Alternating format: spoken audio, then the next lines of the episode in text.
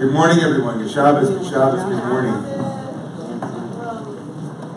We are, if you are holding or have a red Chumash, a red Bible, please turn in your Chumash to page 100, 1015, 1015, 1015.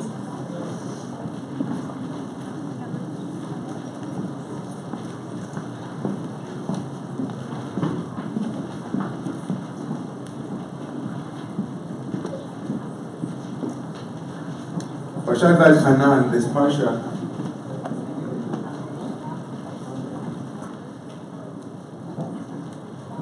this parsha is read every year right after Tisha B'Av.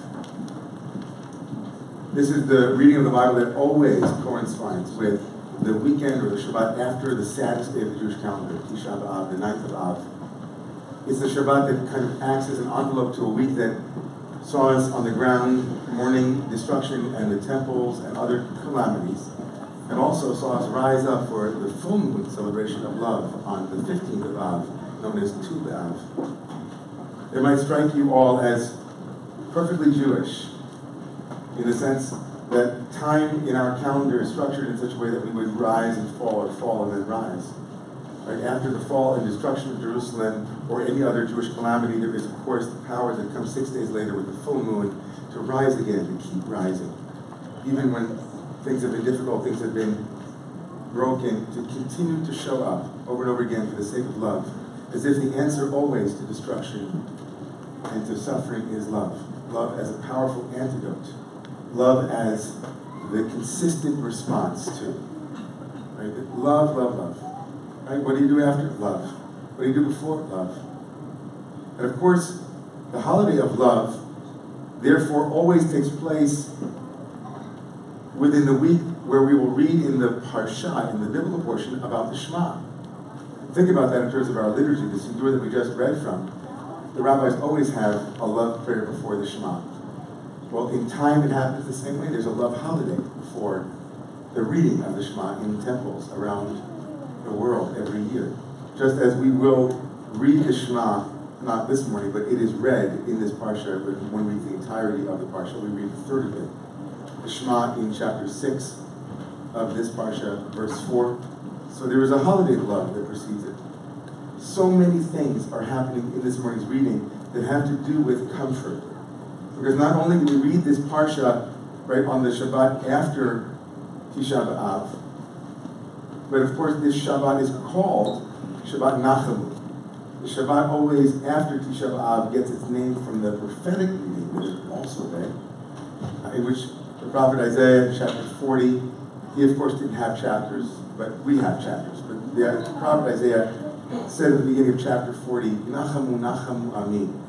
Comfort, be comforted, my people. And so this Shabbat has always been known as the Shabbat of being comforted. So there are many things within the Parsha that itself, within the portion, within the biblical reading that are themselves comforting. We'll read where we begin in our reading this morning is the reading of the Aseret Dibrot, the ten utterances, at the moment of revelation at Sinai. So let's just take that. Revelation is comforting. It's also destabilizing. It's both comforting and discomforting. It's both something that we long for, but then when it happens, we're not always sure we want. And so part and parcel of being comforted is recognizing the ways that we get in the way of revelation. The ways that we ourselves are the obstacles to revelation. And it happens in a profound way that, for me, speaks to me this morning, and I, want to just bring you into this. So if you're in again in the Chumash, in the Eitz on page 1015, we'll begin with verse 1 in chapter 5. Vayikra Moshe al Kol Yisrael. And Moses called all of the Israelites. Vayomer Alehem, Shema Yisrael. Right? Is not our Shema in chapter 6 is not the first Shema Yisrael. This is the, right? You see this? Chapter 5, verse 1, where Moses says Shema Yisrael. So what we normally say, Shema, is not a prayer. It's basically a really good teacher going, Shema Yonah. Like, listen, Yonah, listen.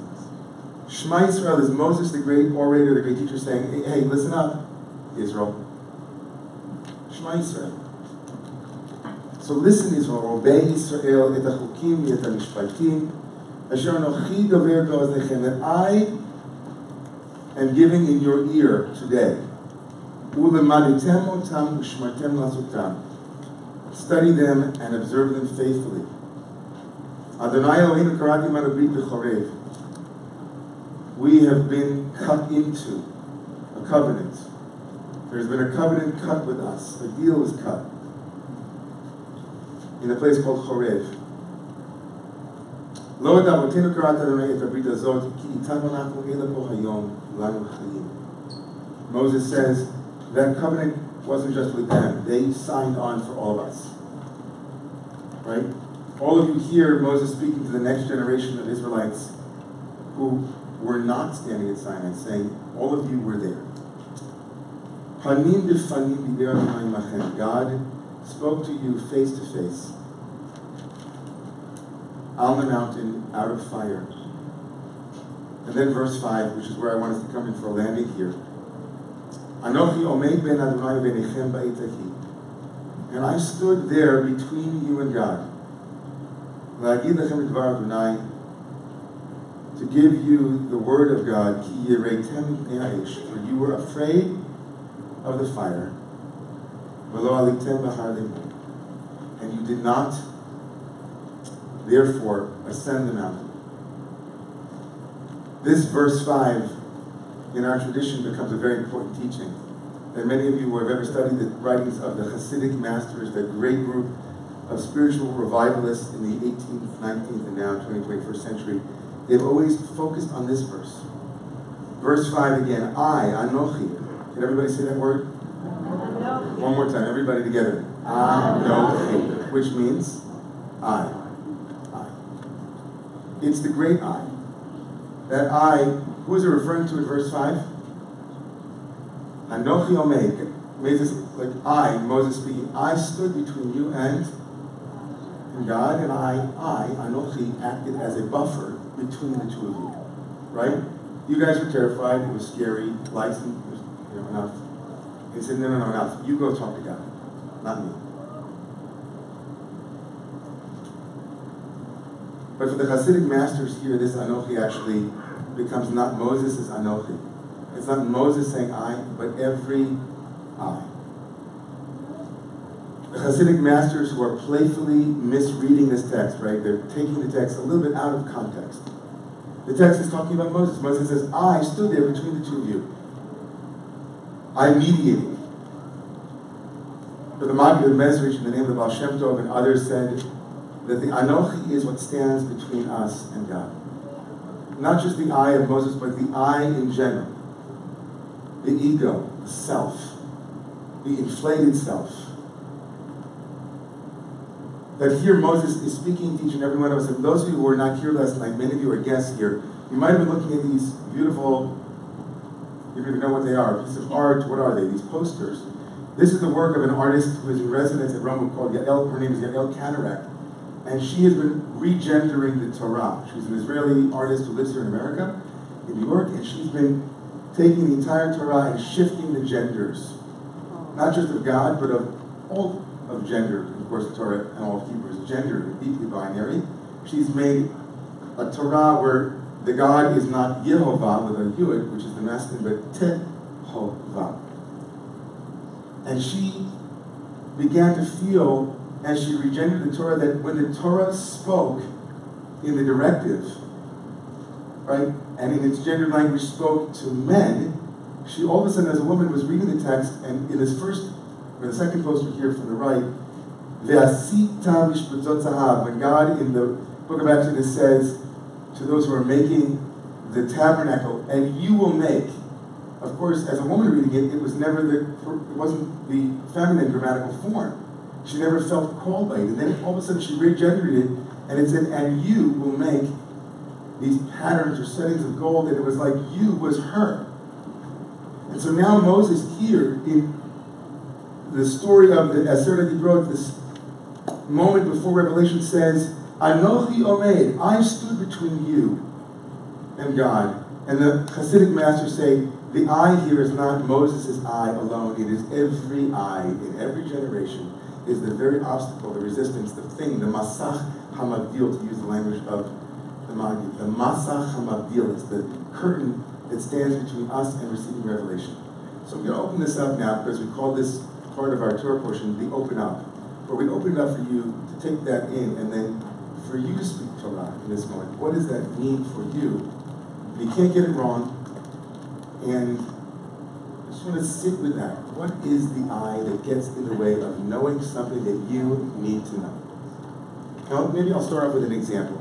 I'll give you an example. I know for myself that one of the anochis, one of the eyes that stands in the way of me and being able to receive a piece of knowing or revelation that is deeply important to me is the eye that says, oh, that's not me, I could never do that. So my anochi is, I have an image of myself. And that image of myself then impedes, it resists, it kind of, it sees something that I might otherwise be drawn to and say, oh, who, me? That's, I'm not the one who does that. I'm not the one who, you can fill in your own blanks, you don't have to get too personal here. And that I, that reified, ossified sense of, oh, ah, I know I am, I'm an old dog, don't teach me any new tricks. I want to offer that as my open up personally. And invite you, what might be your understanding of there's an I that stands between you and hearing what you need to hear, doing what you need to do, seeing what you need to see, hearing. Go. In the back. Suzanne. So can you stand up and speak? Yeah. Unprocessed grief. So the unprocessed grief is the I that stands, as it were, between you and hearing what you need to hear. The revelation of the moment is, as it were, blocked Right. by unprocessed grief. Go ahead. It's a voice that hasn't been heard. It's just been hidden and uh, imploding. And it saying, you may not proceed until I am heard. Shemati. Anochi Omed. There's a standing I that stands between us and what we need to know. What is that for you? Yes, can you stand up and just, Yeah, so for me, I think it's fear.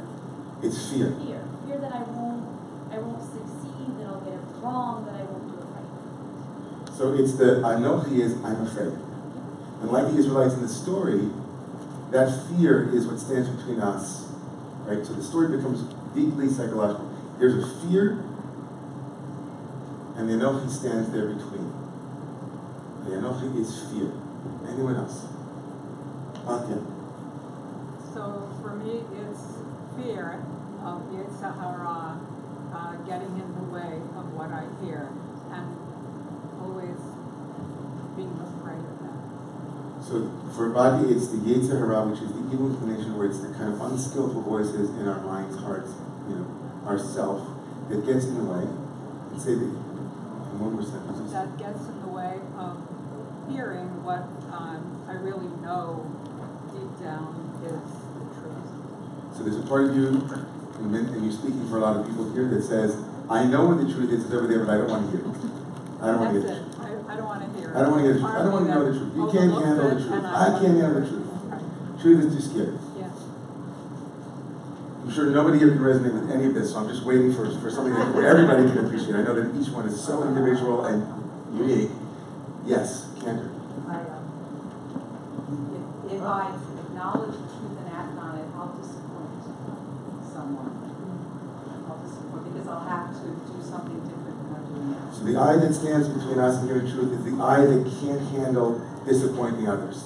Yeah, feel responsible. I feel responsible. I can't disappoint anybody. Therefore, I don't want to stand at Sinai. Sinai is speaking to me at every moment. Kol gadol v'lo yasaf. And I, the I, says, if I hear that, I will disappoint someone.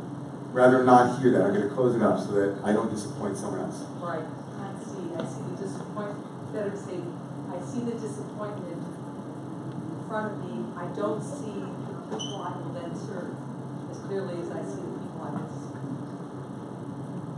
So it gets in the way, fear and of disappointing another gets in the way of really seeing, um, you know, the other side of the coin, right? The others whom you might serve, and it has you myopically focusing on the ones, focusing on the ones who you will disappoint. That's also Torah, deep Torah. Anochi Omed, I stand. Here, I'm going to try one on for you guys. How about the I that can't be wrong? Any managers, CEOs, executives, anybody that has responsibility for a large number of employees, or people who work for you, or people who look up to you because you are the one who knows? Is there an I in the house? Is there an I in the house that says, I am seen as the one who knows, and so therefore I can't show that I don't know, and so I stand before and between not knowing and knowing. Just a show of hands, if there anybody ever experienced that in their life or recently, just one, two, maybe some people, okay. So there the Anochi Omed is I can't be wrong. The one I'm the one who can't be wrong. And so someone who can't be wrong can't receive revelation. Okay? Any more? Any more Anochis in the house? Any more eyes that stand between us and receiving Torah? Yes. If I find fault with a friend, I'm a bad person. So there's one who says, if I find fault with a friend, then you're a bad person. And that stands between you, that I, that says sometimes it's really important to be able to see someone else's faults for what they are. So you can't allow yourself to really accurately judge someone that might actually benefit them because I'll be a bad person. Which doesn't usually help because you still judge them and then you can't tell them. Anybody else? Yes, over I there. situation like that. I, I know he cannot be wrong because for the safety also. Yes. So the safety, so, so someone's safety, Yeah. So even though like my friends could misunderstood that, that, but actually I was protecting them because they would never know. beautiful. So here's the thing. There's another Anochi that we're about to read. It's the first word of the Ten Commandments, the Ten Utterances. When God uses that Anochi, it's different, right? It's I am the Lord your God who took you out of Egypt. And so these two Anochis, which is really, I think, at the heart of this Torah, these two I ams are often, not always, but often at odds. And by that I don't mean some fundamentalist or some radical, I know what the voice of God means at any moment because we know what that usually leads to. But the I am we're, we're our own commitment to being right, our own commitment to our own absolute power, sovereignty, knowing our own position itself leaves little room for the Anochi of what we call the divine Anochi. The Anochi that's a little bit more open, that's more, that's bigger than each and every one of us individually. The I am that reifies itself and has a hard time making room for a different I am, and I am the one who took you from Egypt. So for this morning's Open Up, I want to invite forward for the first Aliyah, as we prepare to receive the first of the Aseret Dibrot, a blessing to be able to not only work with the I am, but clearly in this room there's a need also to identify what is the I, the place in the self, the place in our communities and in our nation potentially, where the ego is so prominent and so lacking porousness that it blocks our ability to hear, to see, to know Torah, to know revelation. There is a warning from the rabbis, from the teachers of our tradition, that to the extent that the individual self is so cemented and so it's so worshipped. We live in a generation where every I is before everything. I like to say that there's iPhone, iPad, iWatch, iTunes, idol, idols. That there's a reification of the I. We live in a country that to some extent, right, we struggle with what it is to hear a voice that's stronger than the voice of the I. To hear a stronger voice, right? To not, and to balance those two between the collective voice that loses the individual voices and the individual voices that care less about the collective voice. As long as we're comfortable, as long as Amazon delivers to our doorstep, we'll be okay. Isn't it wild to think of Amazon as a jungle? An Amazon nation. The rules of the jungle, every man, every woman, everything, right for itself, survival at all costs.